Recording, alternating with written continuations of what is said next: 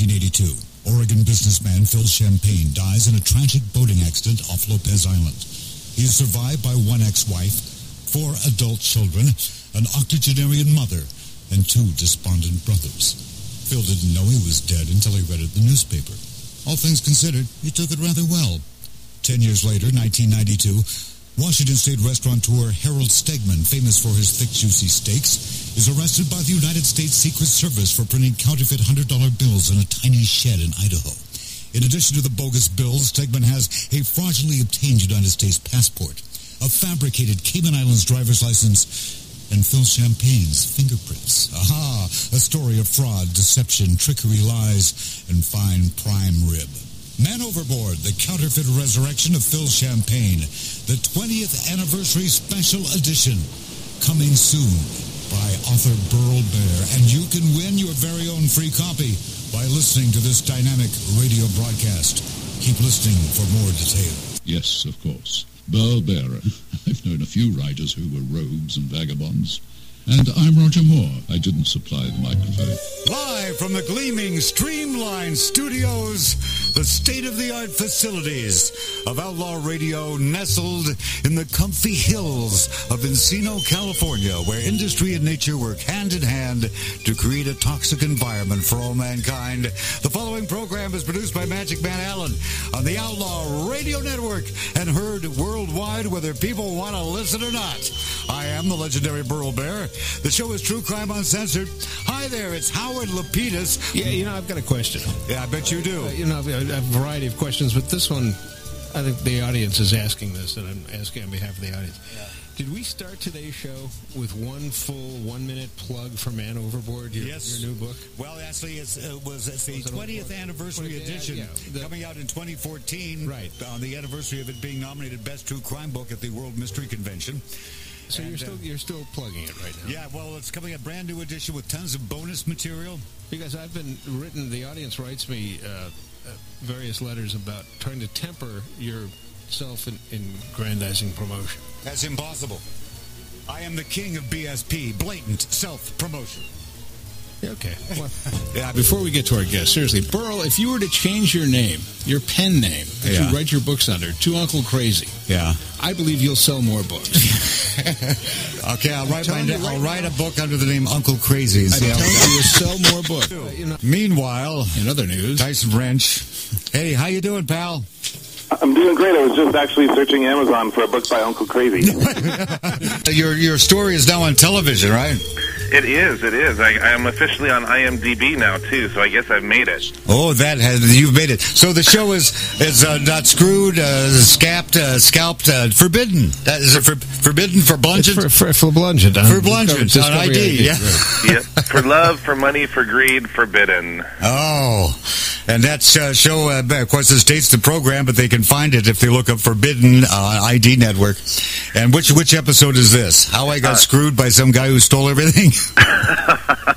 now that's the that's the subtitle, but uh, yes, the uh, the it's called uh, Forbidden. It is the Prince of Darkness. oh, Is this tomorrow night? tomorrow. Uh, tomorrow, it's, it's, it's tomorrow morning on the West Coast. It's uh, it airs tomorrow again at 10 a.m. and then um, that's Pacific, and those on the East Coast it's 1 p.m. and those in between can do the math. Right in the middle of football. Yeah, perfect timing. Yeah. But you can watch it on demand and you can download it and all that stuff. Uh, now, we had you on the show for a half hour, uh, I think, last month. For those people who are not familiar with the story, it's uh, it's in a brand new book. You're, we call you our, our favorite victim. The, I know. I, I feel like I'm on the Lifetime Network. well, if you just have a gender change, it would work for you. Uh, you, you're our favorite victim because there you were minding your own business. You go on a nice little cruise. You go to South America, someplace. You're on vacation, and while you're gone, one of your best buddies steals your identity and everything else. Yeah, I went online just to pay some credit cards because you know those you have to do every month, and uh, all my bank accounts were empty. And I, I just thought the internet was broken. I couldn't imagine why my bank accounts would be empty. If, But, uh, funny, funny, Tyson. That happened to me about 20 years ago. I got married. I didn't even get to go on the cruise.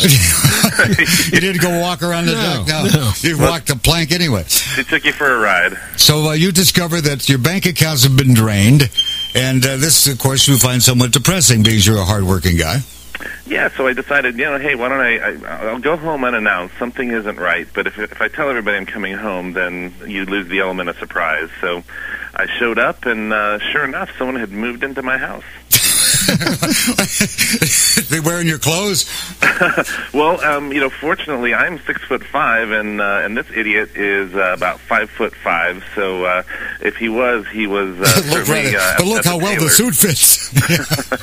Now, when, when you say Tyson, when you say somebody moved, this guy moves into your house, you open the door and there's fresh furniture in there, or there's just a guy with a suitcase. Um, no, so the, well, there were uh, there were there were pizza boxes everywhere. Apparently, he decided to pig out, and um, there were yeah there were there were items of furniture. There were, uh, but but what was the most weird was all of the clothes in my closet were were gone, and they were someone else's.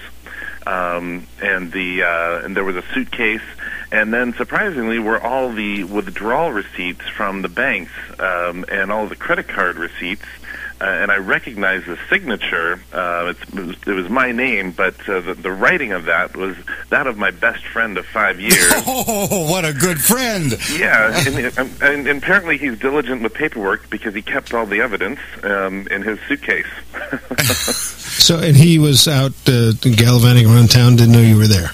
Yeah, I mean, he had had the neighbors because I travel a lot for work, so my na- my neighbors don't really know me.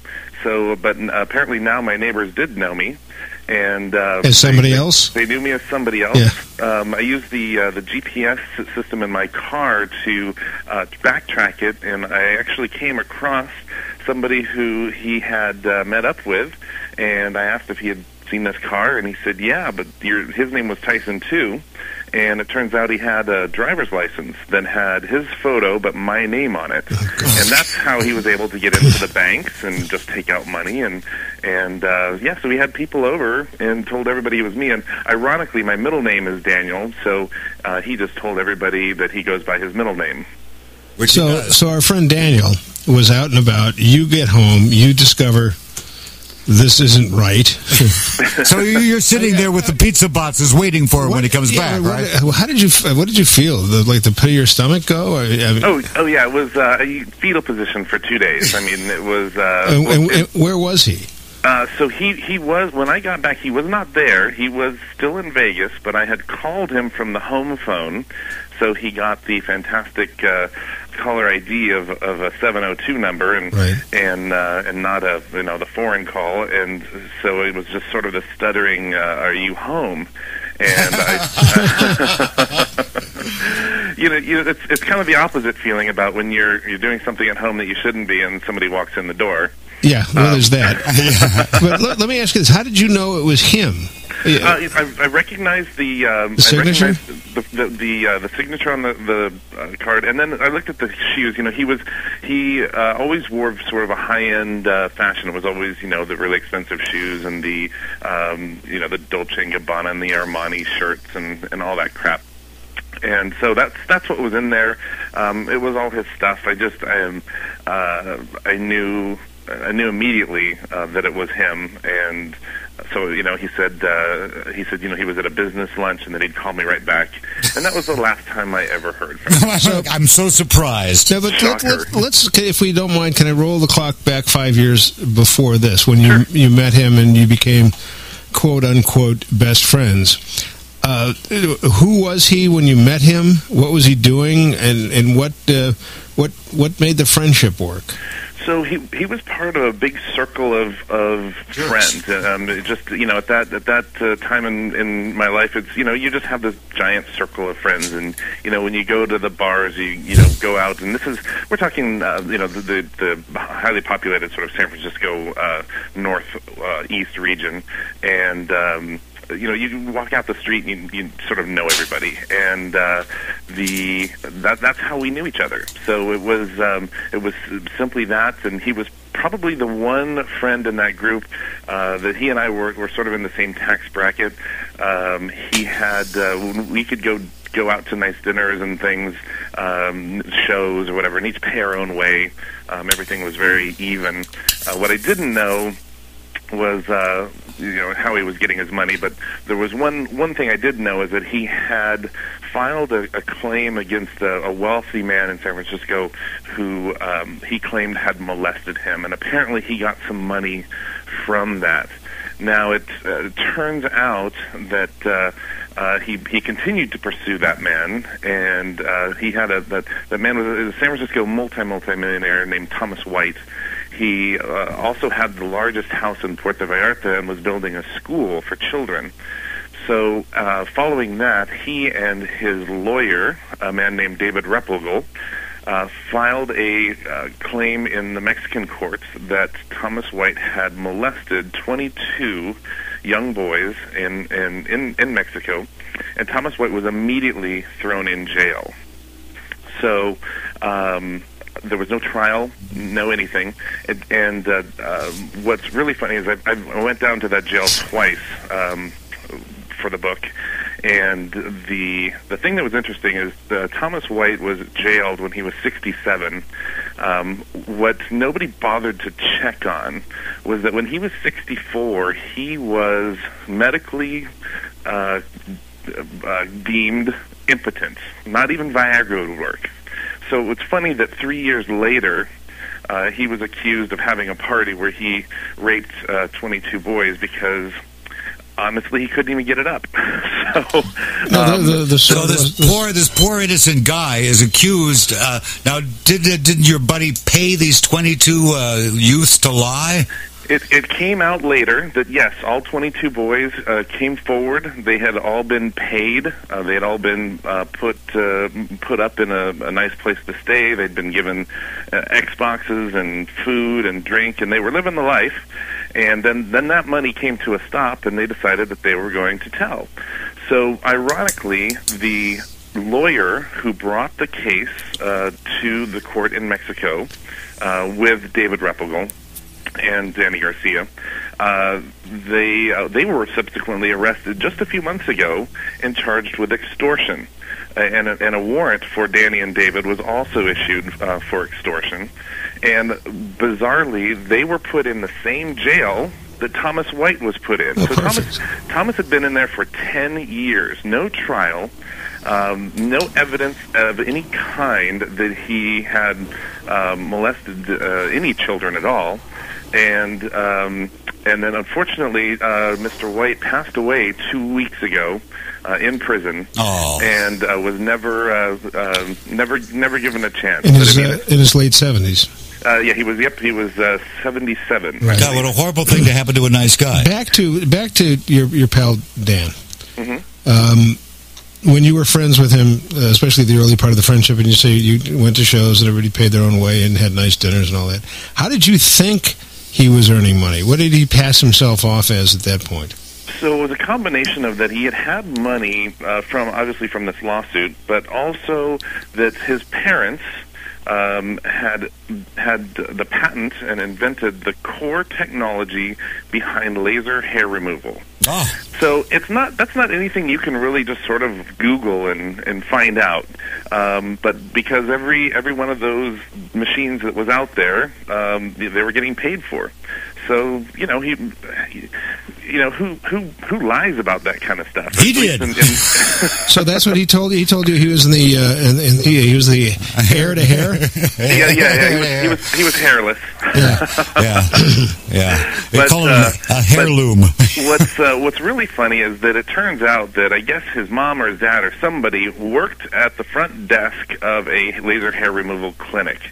So Danny was very good at taking a small truth, learning just a little bit about it, and then stretching it into something that made him look like he knew something. It, um, and one of his cousins' family has a vineyard, so there's a lot of people I met uh, where Danny had told them that his family owns a vineyard and they make all their money from wine, and and um, you know he would just have a, a different story. But what he was really doing was ripping people off. everybody he ripped off was somebody that he um, somehow or other knew or had been friends with. Now you go to the FBI about this. Yes, so uh, uh, and, and the, well, the first people I went to were, were the the cops. Now, when I got home and all that had happened, I got my money back. The banks, you know, just deemed me, uh, you know, uh, innocent, and they gave me my money back. Wow. As a result, the police wouldn't take a report No, no, no. Back up. How, how, why is that? Because the bank was the victim. because the bank is now the victim. Okay. So I went after the bank repeatedly, and repeatedly the bank said, you know, Tyson, you got your money back. Why do you keep coming back here? I've never seen anybody so persistent. And then the um, uh, the detectives, I went through three detectives at Metro after being uh, pretty persistent, and finally the third detective said to me, he says, you know, Tyson, uh, we're so busy with with crimes. He says, really, we can only focus on crimes where people are, are, are injured. So, uh, unfortunately, until someone gets hurt, we can't do anything about it. Hang on a second. So, excuse me. If I want to, um, pardon me, if I want to break into somebody's house while they're on vacation mm-hmm. and bring my clothes in and my pizza, mm-hmm. okay, um, and then live there and, and say I'm somebody else as long as I can, mm-hmm. San Francisco's just the place to do it. Uh, well, yeah, actually, in this case, it was Las Vegas. Okay, So- close enough. So Yep. Las Vegas is the place to do it. I, I've been through this, Tyson. Uh, my daughter got ripped off for five grand less than you did by someone who pulled a scam and was told, I was told the exact same thing by law enforcement, that there is so much of this, we can't go after all of it until somebody gets hurt. Yep, yep, and that is the title of our book. So that's Until somebody gets hurt. Then Yeah. someone finally got hurt. Yeah. Yeah, well, and and, uh, and and in the case of Thomas White, the FBI was called in because what they had done is they had then hacked into his E Trade account, sold the stock, and actually transferred it to themselves. And in the process, of course, Thomas White's lawyers suddenly rang the bell, and the FBI came in and said, "Well, this guy's a child molester. We've got other victims we Oh, need to whoa, focus whoa, on." whoa, back up. Back Yep. the F up. are, are you kidding me? I am not. This so is what he was, but but he was he really convicted? Was he convicted? No, he was never convicted. Right. He was just in jail in Mexico. He never had a trial. right. So so how can the FBI go? Um, Because they didn't want to be bothered. Yeah, this is uh, according they- to Thomas White and, and his and his folks. That was the uh, that was the story. They never were prosecuted. The money was literally transferred to themselves and withdrawn. So they were so brazen. This is how it just it just kept going. They were they were getting more and more. If you look at all of their crimes uh, throughout this, they got more and more brazen, and nobody was doing anything. Until until until someone went missing, and then once uh, once uh, there was a there was a, a report of a missing man in in uh, uh, just around Christmas time 2008. Um, Mr. Uh, Clifford Lambert uh, was reported missing by his best friend, and um, it was around February of uh, 2009 that I uh, got wind of a missing person case that might be tied. Um, I did some research, and you know when you read online articles, and then right down below there are these uh, blogs that people can leave behind, and they usually have nothing to do with the story. They're either selling Amway or they're Right, talking about right. Obama Viagra, or yeah. Satan or something. Um, well, somebody had written that the last person they saw him with was an Indian male who had a British accent and was well dressed. And that actually describes Danny's partner in crime, a gentleman named Kushal Narula. And that is actually what the show on on uh, Discovery ID tomorrow morning is is about. Uh, is is about Kushal Narula and and um, Kushal and Danny uh, were joined in on this. Danny had befriended Cliff Lambert and had actually um, stayed at his house. And, and Cliff is about 74 years old, um, had a computer, and Danny, you know, agreed to help help him uh, help work on it and make it better for him, I guess. And in that process, you know, uh, Cliff has, you know, no, there's no passwords. I mean, 74 year old people generally don't have the, the tightest security, or you know, the password is password and things like that. and it's, um, it's funny because my password is seventy four year old. would, any, would anybody get that? well, that's uh, well. Now we will. now we will, yeah. Might want to change that to 75 year old. But um, the uh, so in that process, he managed to gain all of the information he needed on Cliff, um, including his alarm code for his house. Um, he also discovered that Cliff had a, um, a, a, a dispute over a will in, in New York, uh, where um, a, a woman had left him some money, and the family was disputing that. So Kushal uh, pretended to be a lawyer. They went out and got a 914 pay-as-you-go pay- uh, cell phone. Uh, he used that phone to call Cliff Lambert and say that he was the lawyer representing this family and that they had come to a resolution and that he was coming by to sign the paperwork. What they had done was hired a couple of hitmen for a giant sum of $30,000 and um, called Brinks and had the backdoor alarm sensor deactivated because it was quote unquote acting up.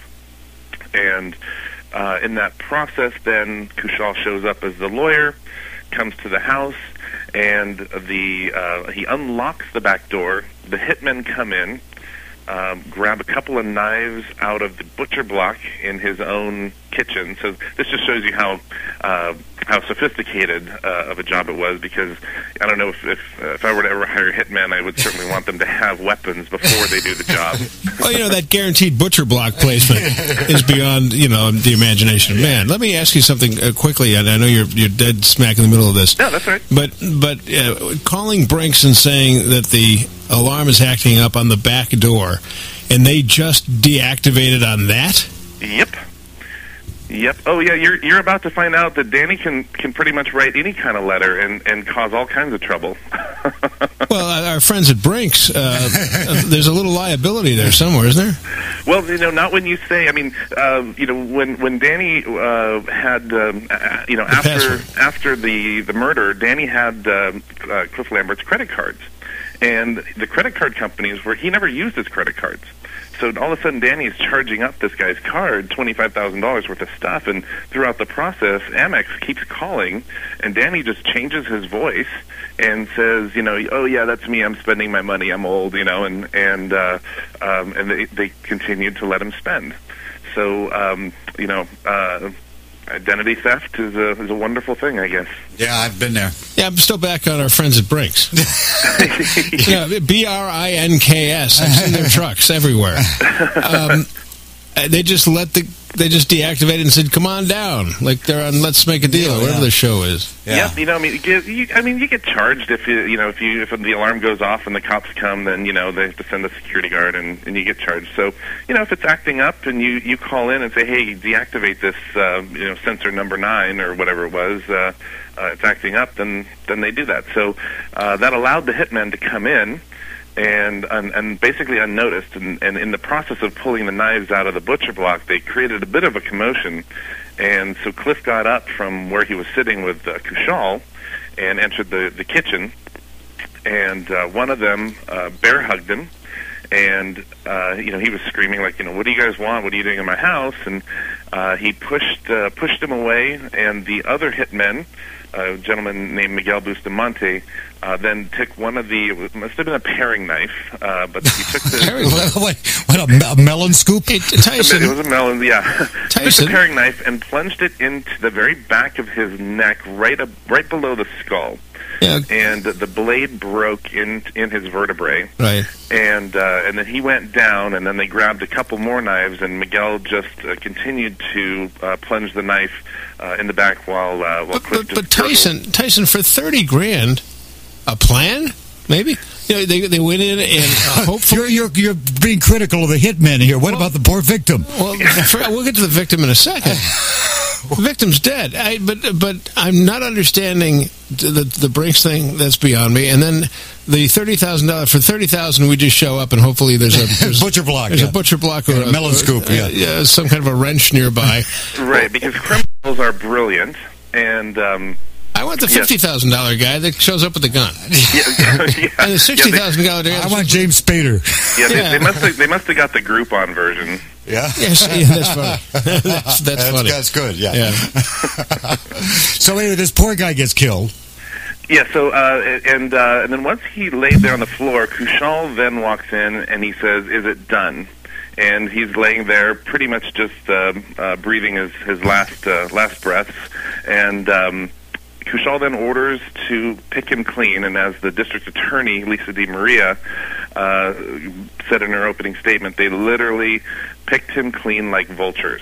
and they they took the rings off his fingers. They took his watch. They grabbed the wallet uh, out of his out of his pocket, um, and just uh, literally just stripped him. And then they went and stripped his house. They packed up everything. They took his artwork. Um, Well, they uh, made it convenient for his family. Hell, the guy's dead. You know, clean it up. Yeah, well, that that is again another thing that's uh, that's uh, strange about this is that uh, you know Cliff had no family left. Um, he was literally the last. So it was he just had a couple of good friends, and the good friends reported him missing later that night when he didn't show up for an event, and. Um, uh, and of course, you know the, the problem is, is that people get reported missing all the time. Yeah, they wait 72 hours before they do anything. Right, but the the friends noticed that there was things around the house that weren't normal. There were cigarettes, and Cliff didn't smoke, and and there was um, a, you know a glass was on a table without a coaster, and Cliff would never let that happen. And was blood on the floor, and he would have cleaned that up. yeah, so right, exactly. So the um, Some spare uh, the- vertebrae also. I don't know if you yeah, yeah, there that. was yeah, there was one one vertebrae Yeah, somewhere in a, out of in a place. corner. Right. But the uh, uh, they came back, you know, another a couple of days later, and uh, all of his silver was laid out on the table, and uh, and then a, a bunch of things were missing from the house, including his computer. So again, they called the police. Again, there's really nothing. You know, this kind of stuff happens a lot in terms of just people disappearing for a bit. So um, it, it wasn't until they actually sold his house Oh, Jesus. um, they they went and and um, went and got uh, went to a notary, and David Replogle, the lawyer, uh, portrayed uh, impersonated Cliff Lambert, and then they went with the uh, with an art dealer who was involved in another fraud that we detail in the book. That's pretty crazy, but um, uh, he uh, had uh, they they did, went to a power of attorney. They did they did a power of attorney, and they went to a notary, and uh, to their surprise, the notary asked for thumbprints. Mm. And so they, you know, they couldn't get up and run, so they did it, and then they decided they needed to take out the notary. And the notary was then uh, uh, called for an emergency signing. Uh, they, uh, uh, they, the notary shows up to this really bad area of town, and and unbeknownst to him, uh, the uh, the hitmen uh, in Kushal are sitting there in a car across, and they had hired somebody to attack the notary, and especially get the book. Now, was that on top of the 30 grand, or did they take care of it in there 30 grand? I think that must have been just a gimme. Okay. Um, Yeah. So, um, fortunately, the uh, notary happened to be stronger than the hitmen and didn't give up the book um, and um, and and screamed. And it was the middle of daylight. There were people all around. Um, finally, the, the the attacker decided that he was going to run, so he runs. The cops get called, but nobody's put two and two together here. Um, the the the best part of this all was that this notary service has two notaries. So had they even gotten the book, it would have been the wrong book. So the again, these guys are just absolute idiots um, in in when it comes to actually doing a crime. Uh, Tyson, so far we've been talking for nigh on a half an hour, and and that's great, and we love having you on the show. But in this half hour, I have not seen any evidence of any kind of police protection in the system whatsoever. I've seen them turn their back on everything going on. I've seen our friends at Brinks just lolly da, come on in. The FBI goes, oh, until someone's dead, we're not interested. Till someone's dead, we're not interested, or uh, somebody's missing for 72 hours, can't go look. I, I, I see, and, and these guys, our friends here, are operating like, you know, With impunity. They the say, next- let's go kill somebody. the next day it's like showing up at nine for work and they break for lunch and go home at five. Yeah, and I, I often fear that my book is actually an instruction book. yeah, I know how to do this stuff, yeah. I'm hoping. I'm hoping. I'm buying this damn book. but the um, uh, uh, but there was some law enforcement interaction towards the end. Um, one of the things that had happened was was that uh, they had they had uh, ripped off an art dealer, the the CFO of a major Silicon Valley networking company. Uh, is, a, is an art collector, and they were selling him a four million dollar piece of art that was uh, belong that belonged to the royal family, and they wanted to get rid of it. And he did his due diligence. He looked, he saw it was where it was. Um, what he didn't dig deep enough was to find out that it actually was not for sale.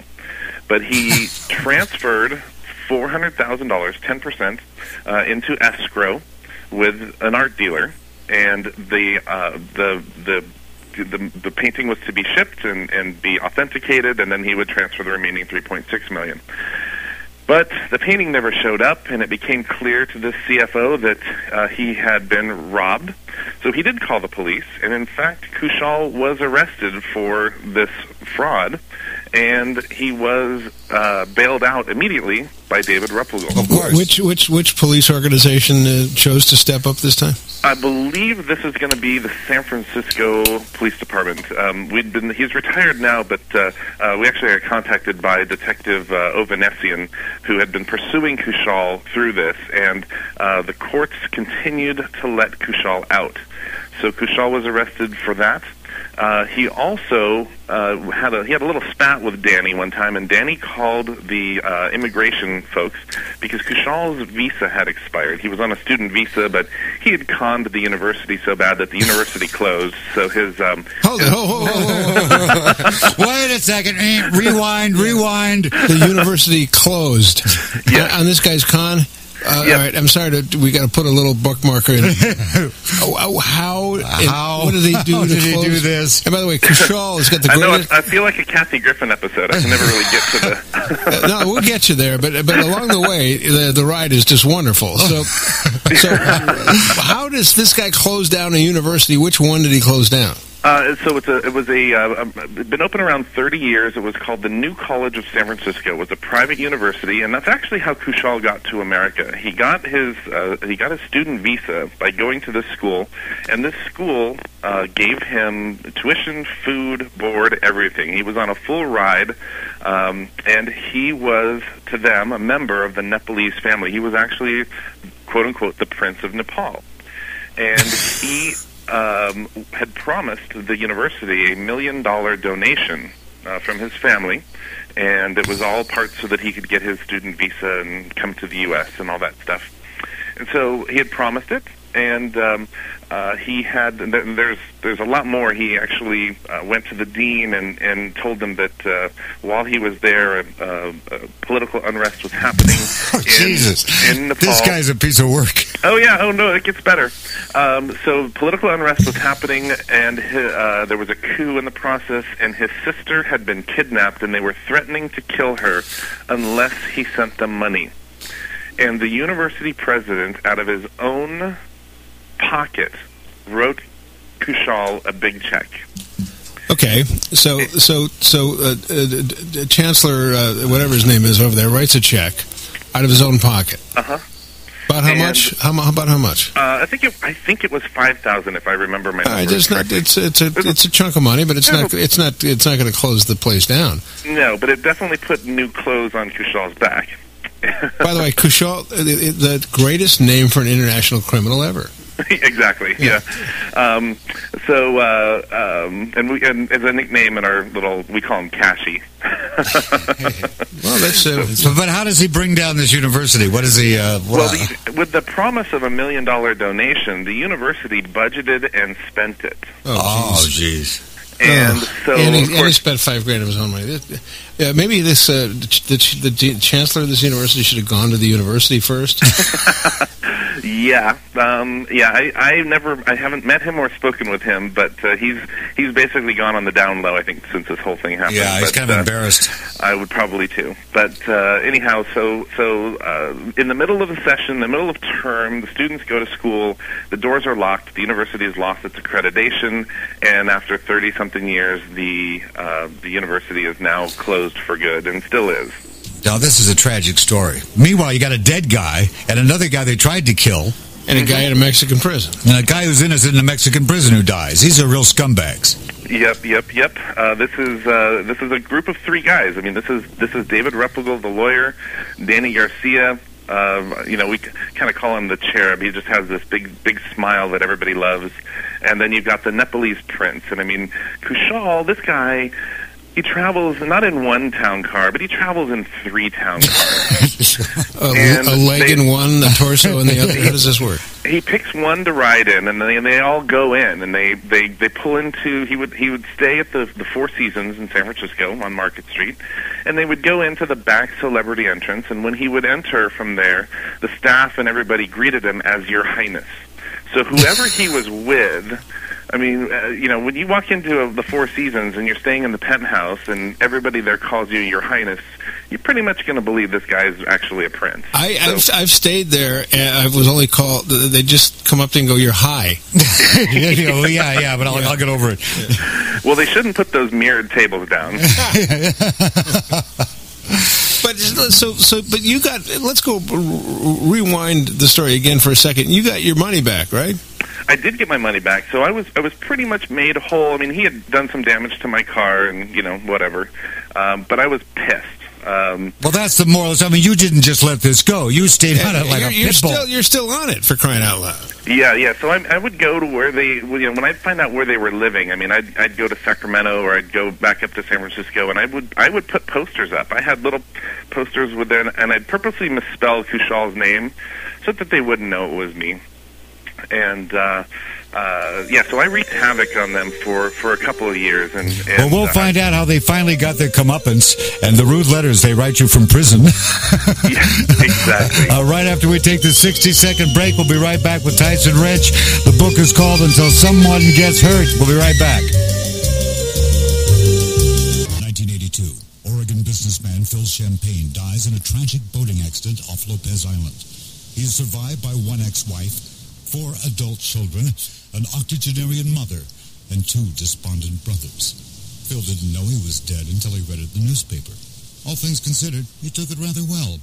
Ten years later, 1992, Washington State restaurateur Harold Stegman, famous for his thick, juicy steaks, is arrested by the United States Secret Service for printing counterfeit $100 bills in a tiny shed in Idaho. In addition to the bogus bills, Stegman has a fraudulently obtained United States passport, a fabricated Cayman Islands driver's license, and Phil Champagne's fingerprints. Aha! A story of fraud, deception, trickery, lies, and fine prime rib. Man Overboard, the counterfeit resurrection of Phil Champagne, the 20th anniversary special edition, coming soon by author Burl Barer, and you can win your very own free copy by listening to this dynamic radio broadcast. Keep listening for more detail. Hi, I am the legendary Burl Barer, and I'm glad you're listening for more details. The 20th anniversary edition of Man Overboard, Counterfeit Resurrection Phil Champagne, comes in 2014 on the anniversary of it being nominated Best True Crime Book by the World Mystery Convention. It's got also some new crazy bonus material in it, exclusive stuff, the United States Secret Service, new interview with a new interview with Phil Champagne, and a bunch of cool stuff. Uh, while you're at it, pick up my other true crime books, uh, oh, like Body Count, True Story of the Spokane Serial Killer, and Headshot, Two and a Half Psychopaths, Three Trials, and a judge that goes, This is giving me Excedrin headache number 830, and storms out of the courtroom. Yes, it's all true, it's all crime, it's all true crime by Burl Barer, your favorite author, also known as Uncle Crazy, here on Outlaw Radio.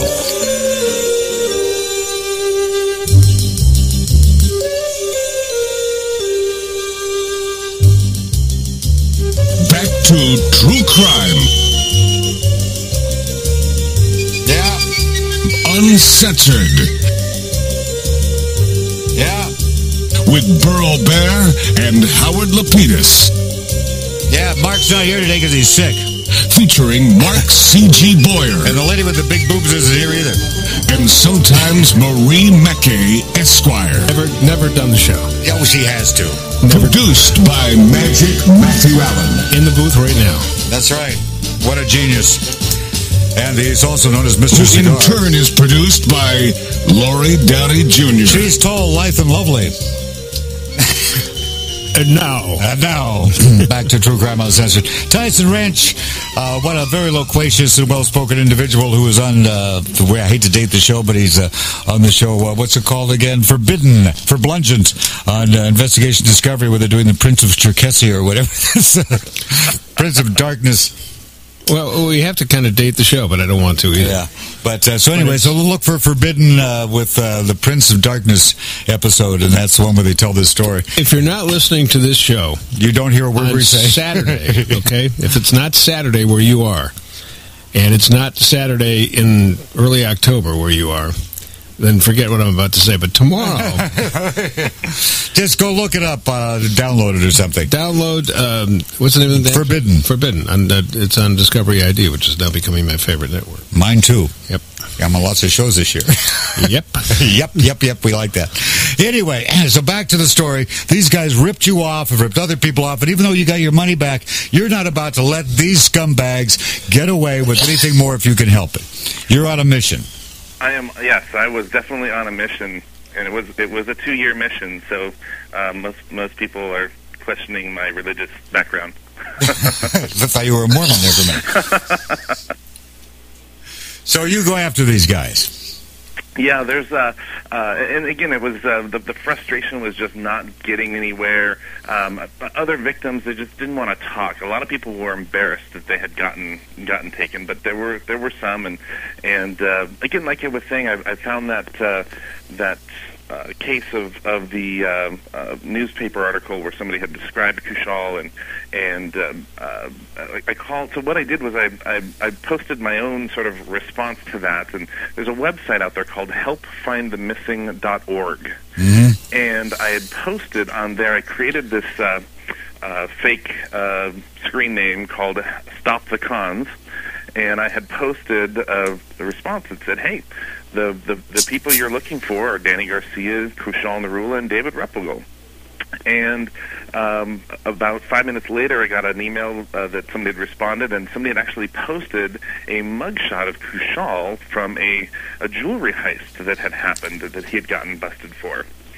And um, so five minutes. Well, so then I send that link out to a bunch of people, and um, about an hour later, I get a call from uh, some people that say, "Hey, there's nothing at that link. What are you talking about?"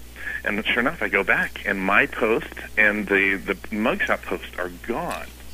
And I've never seen. I mean, I've seen some of these. Uh, I've seen places say the editor deleted for improper use, but I've never seen it disappear. Well, fortunately, I had a screenshot from Google Cache. Ah, smart. And so then I, I did a screenshot of that and I sent that out to everybody. And I contacted the Help Find the Missing folks, and they had said that they had just received the the strongest legal threat that not only threatened to, to sue them, but to shut down the whole site with all 8,000 missing people. Well, one of these one of these guys is a lawyer and well You got versed. it. Yeah. You got it. Put two and two together right Yep. there.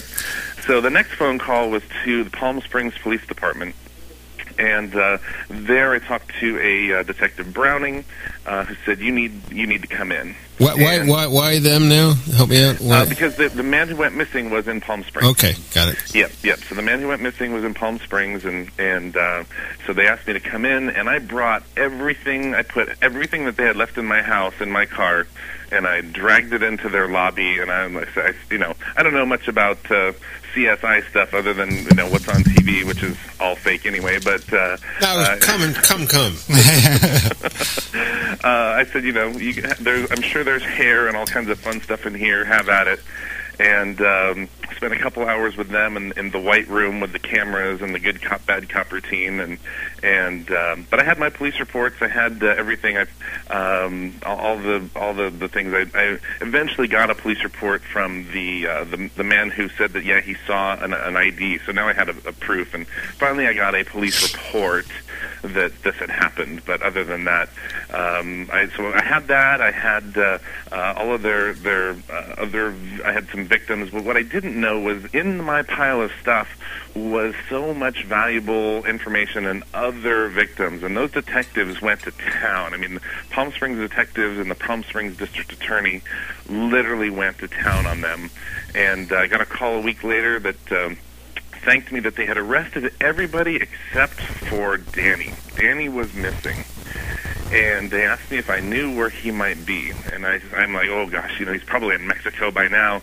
And so they they said, no, actually, we're we've got uh, uh, some some um, bank statements that, that say he's in Sacramento, and that reminded me of I knew he had this douchebag friend who was a hacker uh, who lived there, and I and I gave them his name, and I said, you know, I don't know where he lives, but you guys have the tools. Go find him. And a couple days later, I got the fantastic phone call that said, "Thanks, we got him." Ah, so that was my giant middle finger moment. And yeah. And so they prosecute these guys for murder? Yeah, well, they they had then at this point it was a missing person case, but now they had enough evidence to to show that there had been a murder. Especially when they found Danny, he was hiding fetal position behind a water heater in this house. that doesn't look good. Um, it, well, especially when you tell him that you get better cell phone reception in there. that was his excuse? that was his excuse. Yeah. Let me ask you something, uh, uh, Tyson. These guys, pretty bright guys. Extremely. Had they, uh, I ask this a lot, but if they had taken their collective knowledge, ability, charm, wit, panache, do I have any more? Um, Savoir faire. savoir faire, and and placed it towards something Legal. legal, Right. If, The- if they had used their powers for good, they would have done extra, extraordinarily well, and there would still be more people on the planet. uh, exactly, exactly, they would have been superstar, uh, you know, professional executives. Um, So, no well, doubt about and some it. of those guys are yeah, should be put away. Should be put away, too, but, yeah. but but but you've got you know why why why do they choose this path? They think it's easier. It was much easier. You know, Danny had never had a job. Kushal came here looking for. He came to America looking for the the, the lifestyles of the rich and famous life. Um, you know, and and David Replogle blows me away. He was a sixty-something-year-old lawyer. I mean, he should have retired, but he got greedy. Uh, he saw this money from from uh, Thomas White. Thomas White had over a hundred million dollars, and they were after it and that's that's you know sometimes you know I guess it's like The gambling. you know, lure of easy money. If they you went know? to Thomas White and said, uh, "Give us ten million, we'll make sure you don't you don't spend the next the rest of your life in a Mexican jail," Yep, yep, Thomas yep. would have written the check. Yeah, you know, you get uh, you get two blackjacks, and and the next thing you know, you're doubling up, and, and that's where you get busted. So uh, yeah, so they had um, uh, the the three of them uh, had just there, there's there's there's so much to this. They when they when they got busted, of course. Um, fortunately, they were they were arrested on just under 90 days in the uh, for the t- from the time of the murder, and um, their cell phone records were subpoenaed. And between the three of them, there were over 31,000 text messages that they had sent to each other. Um, before, It sounds like my daughter. before, during, and after the murder, they had been, and they'd been trying to be clever. They used code words. They called it Operation CL for Cliff Lambert. Um, they That referred was to smart. it as, as Craigslist CL again. Um, and uh, the, the text messages, what a lot of people don't know is, well, we all know that your text messages are recorded. So, you know, all those uh, Anthony Weiner pictures and things like that are, are, are recorded and saved on a server somewhere. And uh, but what else is recorded is your geographical location. So the the district attorney um, was able to put together a map of their movements before, during, and after the murder. Uh, and that's what really helped sink them was um, uh, they were able to show where they were and their back and forth action from the house. And and even David Replogle, the, the the smart lawyer who claimed he was never in Palm Springs, uh, he had taken a trip down to Burbank, and uh, the investigators uh, found his rental car and, and discovered that not only had his rental car had enough miles on it to drive from Burbank to the Riviera Hotel in Palm Springs, but he had also received a voicemail, or sorry, he'd received a text message uh, while he was at the Riviera. And he was there meeting Kushal, and Kushal, again, being this prince, just threw money around. So when detectives went to the Riviera, they found the waitress who had helped him, and she remembered them specifically visually because they had left her a $100 tip on like a $40 bill. So you don't forget that kind of Oh, stuff. no, So- I don't. um, you know, so you, so so she absolutely uh, verified that he was there, um, and, and the, the cards, the, the house of cards, just began to fall for them. Um, but what is probably the most disturbing is that uh, Kushal and Danny represented themselves as their own attorneys. Oh, big trial. mistake. Uh, well, you would think it's a big mistake, but California gave them over a million dollars to help them defend themselves. they got Starbucks delivered in court every day because they weren't getting enough sleep in jail and they needed to be awake. Yeah. Well, they know how to the- work everybody, didn't they? Yeah, the jail computers were just too slow, so they got each got brand new MacBook Pros. They we got to get arrested, Howard. I can't um, even get arrested. no. Yeah, no, I mean it's it's just insane. They, they had investigators that they could send all over the world to go find Cliff because Cliff was still alive. Oh, of course. Yeah, so you know, there's a, there's a few investigators who got a nice free ride, and um, uh, yeah, but ultimately, oh, oh, that was another fun thing was they sued the district attorney civilly for I think it was two hundred and forty million dollars for violating their civil rights. So. Um, uh, so Lisa has to not only fight these guys and prosecute them in court, but the but the poor thing has to defend herself because you get two privileged phone calls in jail. One is between you and your lawyer, and one is between you and your spiritual guide. So um, Danny's mother, Angela, went somehow and got her reverendship. This is I know. insane. This is insane. Yeah. Oh, yeah. No, it gets better. So that's that's why when people said to me, "What what made you want to write a book?" and and and I'm like, you know, because I would tell this story at a dinner, and then two weeks later, the same people at the dinner would say, "Tell it again." but uh, yeah, so she went and got her reverendship, and um, uh, she called Danny in jail, and the, and the, the the call was listened to.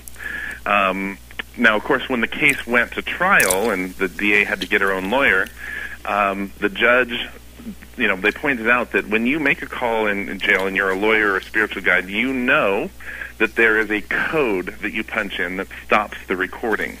And the judge basically said, Mr. Garcia, if you were a real lawyer, you would have known this, and ignorance is no excuse, so this case is dismissed. Oh. But nonetheless, this is time that is taken away from from our, you know, our government officials who are working in our behalf uh, to put these guys away, and she's now got to worry about her own personal finances. You know, we're coming up on uh, a, a time where I have to pay some state tax. and uh, you got me thinking here, uh, uh, Tyson, I don't want to pay. I'm not paying for this. yeah. Well, I'm, I'm sure they're not going to cash the check for a while. They're still shut down, I guess. Is the state shut down or the country oh shut no, down? it's shoot, that's the They're, they're not going to. it. Yeah, no, they're not Well, going now, to. I want to. I want being as we're we're going to get up on a time crunch here. They convict these guys for murder, don't they? Finally, yes, they do get convicted. Murder one plus ten circumstances, and for those not in California, um, murder one with one circumstance gets you the death penalty. Um, it is. It is. I've never seen a murder one with ten circumstances. They literally, the jury was just incensed with with this and and and everything. Uh, their their their obnoxiousness in the courtroom, and it was it was just a circus. So these guys are on death row. Uh, well, unfortunately, they never found the body. And as a result from that, in California, you can't do the death penalty. So they get life in prison. they get life without. So Charles Manson gets a parole hearing every now and then, but these guys don't even get that. Now, now these guys. Now this is very important. They've been convicted of first degree murder with ten, uh, whatever you call them. They're never getting out, and you get a rude letter. Oh well, not only do do we get a rude letter, but Barnes and Noble, and Amazon, they get a uh, a fun letter uh, that says, uh, this is from from Danny Garcia in the California Correctional Institute in Tehachapi, you know, level four security.